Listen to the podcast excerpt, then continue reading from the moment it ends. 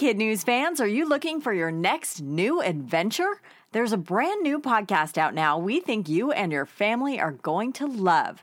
It's called Mysteries About True Histories. Here's a preview. From the creators of Who Smarted, Starglow Media, comes a podcast full of mystery, adventure, time travel, and riddles, and secret math. Get ready to listen, laugh, and learn with Mysteries About True Histories every Thursday on Apple Podcasts or wherever you listen to podcasts. Good morning and welcome to Kid News. I'm Tori. It's Tuesday, July 20th, 2021. And we begin with the town of Burnsville, Minnesota issuing a warning don't dump your unwanted goldfish in local lakes. When goldfish are in tanks, they usually only grow to about two inches. But when placed in lakes, some grow to the size of footballs. And the problem is these seemingly innocent fish are actually an invasive species, meaning they don't belong in those lakes and take food from fish that are supposed to be there. The invasive goldfish also pull up water plants and stir up dirt, making the water quality worse. And this isn't just a problem in Burnsville. Last year, over 50,000 giant goldfish were removed from the lakes of another nearby county. And in case you're wondering, the Guinness World Record says the largest goldfish ever was over 18 inches long, found in California's Lake Tahoe.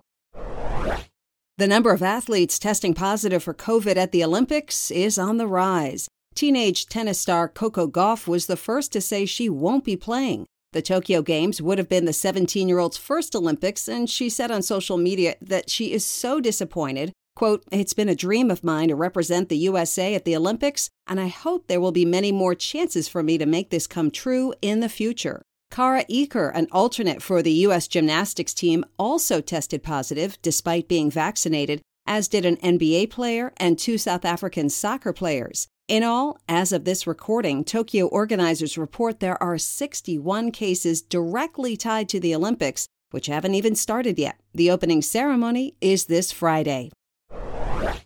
Pop star Olivia Rodrigo is the latest celebrity on the COVID vaccination train, and she recently shared her message straight from the White House. The 18 year old singer, songwriter, and actress met with President Biden and his chief medical advisor, Dr. Anthony Fauci, in the Oval Office last week to encourage young people to get their shots. The teen posted a few selfies with the president on Instagram and said it was an absolute honor to visit the White House, adding, even if you're young and not immune compromised, getting your COVID vaccination is the best thing you could do for your health and your loved one's health.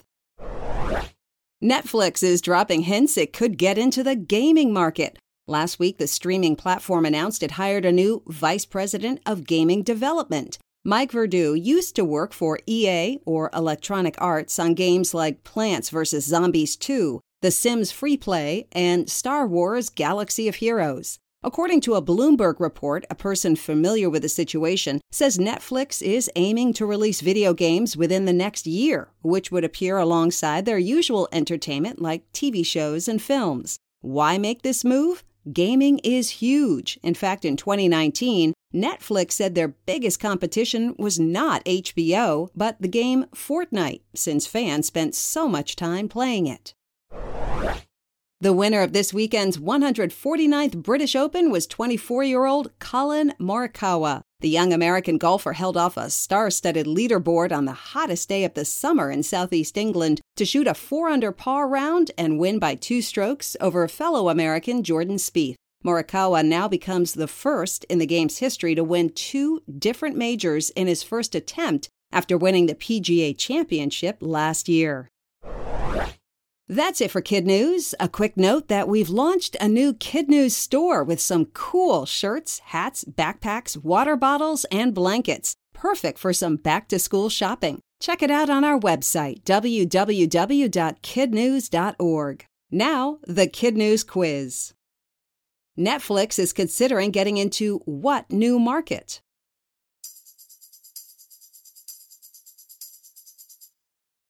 Video gaming.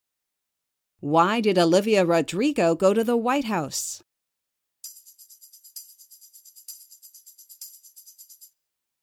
To encourage young people to get vaccinated. Why is tennis star Coco Gauff dropping out of the Tokyo Olympics?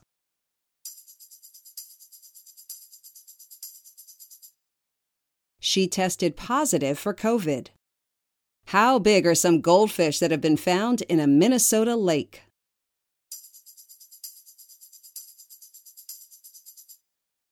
Bigger than footballs.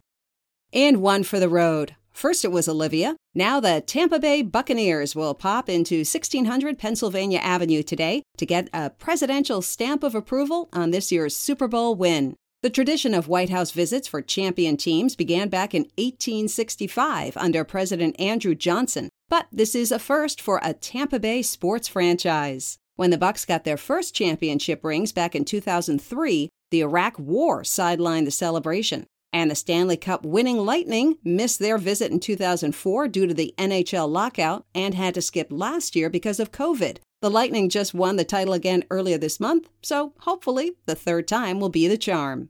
Before we go, we want to give a big Kid News shout out to our terrific teachers and their students. Ms. Phelps and her class fam of awesomeness at Harbison West Elementary in Columbia, South Carolina. Miss Hatton and her Wildcats at Dr. Weeks Elementary in Syracuse, New York. Mr. Kraus and his Krauseroni class at Nellie Stokes Elementary in Camden, Delaware. And Mrs. Buck and her awesome third graders, and Mr. Furlong and his fantabulous class both at Washington Elementary in North Platte, Nebraska. Thanks for listening. Don't forget to follow us on Facebook, Instagram, and Twitter. We hope you tune in for more kid news tomorrow morning.